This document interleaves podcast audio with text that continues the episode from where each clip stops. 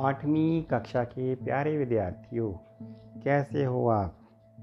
आज हम हिंदी की पाठ्य पुस्तक का पाठ नंबर सात पढ़ने जा रहे हैं। ये पाठ एक कविता पाठ है।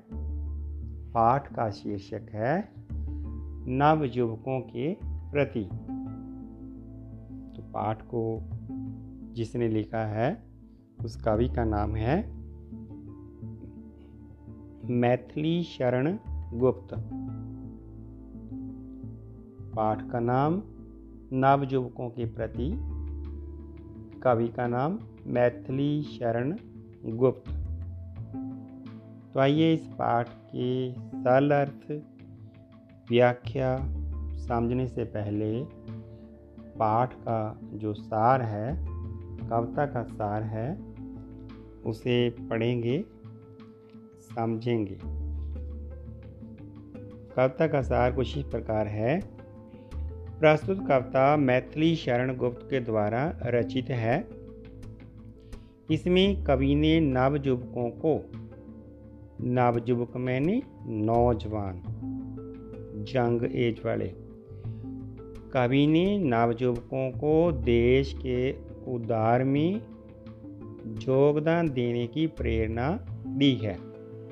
कवि ने नवजुवकों का आह्वान करते हुए कहा है कि, हे नवजुवको सारे देश की दृष्टि तुम्हारी तरफ़ लगी हुई है। तुमसे ही मानव जीवन की ज्योति प्रकाशित है। तुम्हारे अतिरिक्त कौन इस देश के उदार में योगदान देगा? तुम ही देश के विकास में अपना योगदान दो। संसार में जो हो रहा है उसे ध्यानपूर्वक देखो। अपनी पढ़ाई एवं ज्ञान को कार्य में बदलो। तुम भक्त प्रहलाद की इस उक्ति को मन में धारण करो कि संसार में युवा अवस्था में ही भगवान धर्म का आचरण करना चाहिए। मनुष्य जीवन बहुत कठिन है। संयम और असंयम। दो पथ हैं, एक शुभ है तो दूसरा अशुभ है। जो संयम का रास्ता है, अपने ऊपर कंट्रोल रखने का, काबू रखने का, वो शुभ है।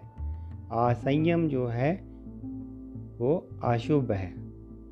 किंतु इस अवस्था में मन सदा अशुभ कर्म की ओर ही झुकता है। इसलिए तुम्हें अभी संभल जाना चाहिए। ये था कविता का पा, कविता पाठ का सार। कवि ने नौजवानों को प्रेरते हुए ये कविता लिखी है।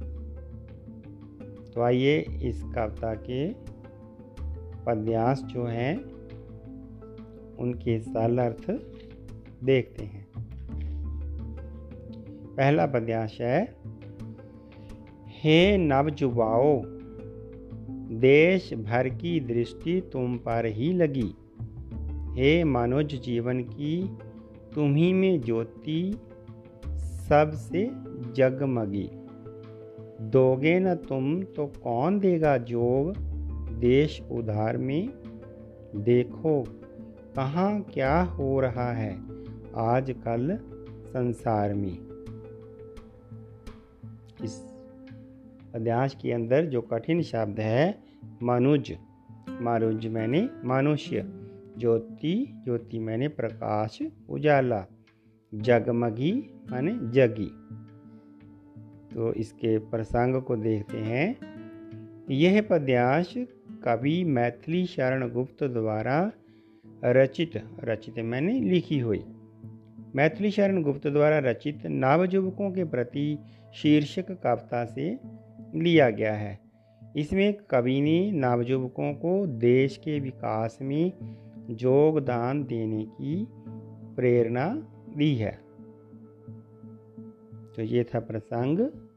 बच्चों, आपको पता होना चाहिए कि जब कभी प्रसंग लिखना पड़े तो उस प्रसंग के अंदर कवि का नाम, कविता का नाम और पुस्तक का नाम होना आवश्यक है। तो आइए इस पद्यांश के जो सरल अर्थ है, जो इसकी व्याख्या बनती है, उसको समझते हैं। कवि मैथिली शरण गुप्त कहता है कि, हे नवजुब को आज सारे देश की नज़रें केवल तुम्हारी ओर ही लगी है। पहली लाइन, हे नवजुबाओ, देश भर की दृष्टि तुम पर ही लगी है। सबका ध्यान तुम्ही, तुम्हारी ओर ही है। तुमसे ही मानव जीवन की ज्योति प्रकाशित है। है मनुज जीवन की तुम्ही में ज्योति सबसे जगमगी है। यदि आज तुम भी देश के उदार एवं विकास में अपना योगदान नहीं दोगे तो फिर इसमें कौन योगदान देगा? अर्थात, हे नवजुवको तुम इस देश के विकास एवं उदार में अपना योगदान दो। देखो कहाँ क्या हो रहा है आजकल संसार में। तुम मुझे ध्यान पूर्वक देखो कि आज संसार में क्या हो रहा है। तो ये था पद्यांश। इसके सरल अर्थ समझने के बाद लास्ट में, अंत में एक लाइन लिखी जाती है, विशेष। विशेष भी कहते हैं, भाव अर्थ भी कहते हैं। तो ये पूरे पद्यांश की खास बात होती है। इसको लिखे बिना पद्यांश की व्याख्या अधूरी सी मानी जाती है। तो आइए देखते हैं, इसका भाव अर्थ है, नवयुवकों का देश के विकास के लिए, नवयुवकों को देश के विकास के लिए प्रेरित किया गया है। दूसरा पद्यांश है, जो कुछ पढ़ो तुम कार्य में भी साथ ही परिणत करो। सब भक्त वर प्रहलाद की निमन उक्ति को मन में धरो। कौमार में ही भगवत धर्म आचरण कर लो यहाँ। नर जन्म दुर्लभ और वह भी अधिक रहता है कहाँ? इसके जो कठिन शब्द हैं परिणत परिणत मैंने बदल दो। भक्तवर श्रेष्ठ भक्त निम्नोक्ति नीचे कही गई। धरो मैंने धारण करो, कौमार मैंने कौमार्य, जुबा अवस्था। धर्म आचरण, धर्म का आचरण। नर जन्म, मनुष्य जन्म, दुर्लभ, कठिन। तो इसका जो सरल अर्थ बनता है, कवि कहता है कि हे नवजुग को, तुम अपने जीवन में जो कुछ भी पढ़ो, ज्ञान प्राप्त करो, उसे कार्य में भी साथ साथ बदलो। तुम सब अपने मन में श्रेष्ठ भक्त प्रहलाद की उक्ति को धारण करो और अपनी युवावस्था में ही भगवत धर्म का पालन कर लो। मनुष्य जन्म बहुत ही कठिन है और वह भी बहुत छोटा है, थोड़े समय का है। तो इस पद्यांश का जो भाव अर्थ है, विशेष बात जो है, मनुष्य जन्म बहुत ही कठिन है, आप सभी भागवत धर्म का आचरण करो। तो तीसरा पद्यांश है दो पथ असंयम और संयम है। संयम है। तुम्हें अब सब कहीं। पहला अशुभ है, दूसरा शुभ है, इसे भूलो नहीं। पर मन प्रथम की ओर ही तुमको झुकावेगा अभी। यदि तुम ना संभलोगे अभी तो फिर ना संभलोगे कभी। इस पद्यांश का जो सरल अर्थ है, कवि मैथिली शरण गुप्त कहता है कि हे नवजुग को, देश में जीवन जीते समय आपके जीवन में एक असंयम और दूसरा संयम, दो रास्ते सामने आते हैं। यह सच है कि इसमें पहला अशुभ है, असंयम का रास्ता अशुभ है और संयम का रास्ता शुभ है, सही है। परंतु मन तुम्हें अशुभ की ओर ही मतलब असंयम की ओर ही झुकाएगा।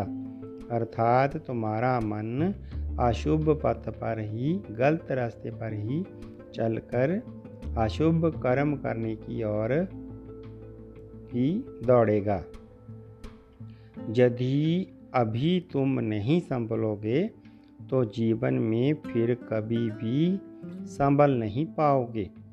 अतः तुम्हें जाग जाना चाहिए। तो इस पद्यांश के जो भाव अर्थ है नवजुवकों को शुभ कर्म करने की प्रेरणा दी है और संयम के रास्ते पर चलने को कहा है। तो ये था बच्चों आपका पाठ नंबर सात, कविता पाठ नवजुवकों के प्रति, जिसे मैथिली शरण गुप्त जी ने लिखा है। तो आइए इस पाठ के अभ्यास में जो लघु प्रश्न दिए गए हैं, उनको पढ़कर जानकारी प्राप्त करते हैं। इस कविता में कवि का नाम लिखें। इस कविता के कवि का नाम लिखें। उत्तर में लिखेंगे, इस कविता के कवि का नाम मैथिली शरण गुप्त है। दूसरा, यह कविता किन्हें संबोधित की गई है? तो उत्तर में लिखेंगे, यह कविता नवजुवकों को संबोधित करके लिखी गई है।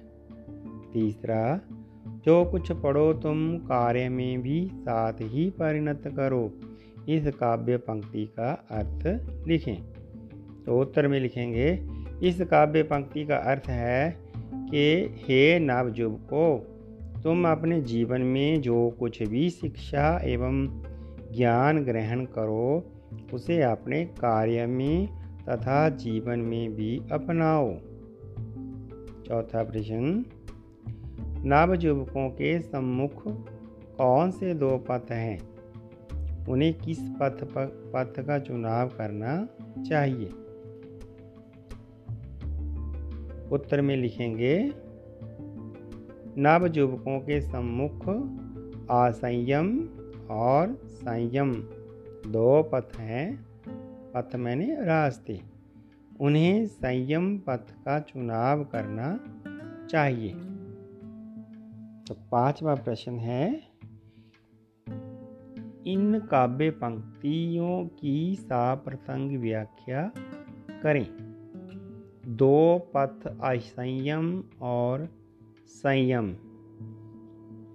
दो पथ संयम और असंयम। तुम्हें अब सब कहीं, पहला अशुभ है, दूसरा शुभ है, इसे भूलो नहीं। तो इसके जो सरल अर्थ है, ये आपकी कविता का तीसरा पद्यांश है। जैसे कि पहले हमने पद्यांश में समझा है कि कवि मैथिली शरण गुप्त ने कहा है कि आप जब जीवन जी रहे हो तो जीवन जीते समय आपके सामने दो रास्ते आते हैं। एक असंयम है, जो आपको बुराई की ओर ले जाता है। दूसरा संयम है।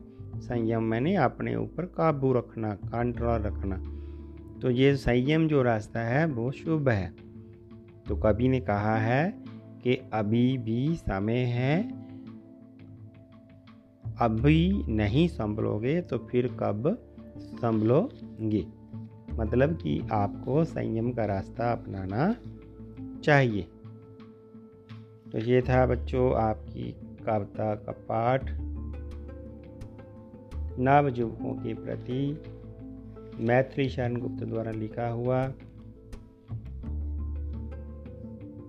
मुझे पूरी उम्मीद है कि आपको ये पाठ अच्छे से समझ आ गया होगा। घर में रहिए, सुरक्षित रहिए, ऑनलाइन पढ़ाई करिए माता पिता की आज्ञा माने, गुरु का आदर करना जाने। फिर मिलेंगे अगले पाठ की ऑडियो में।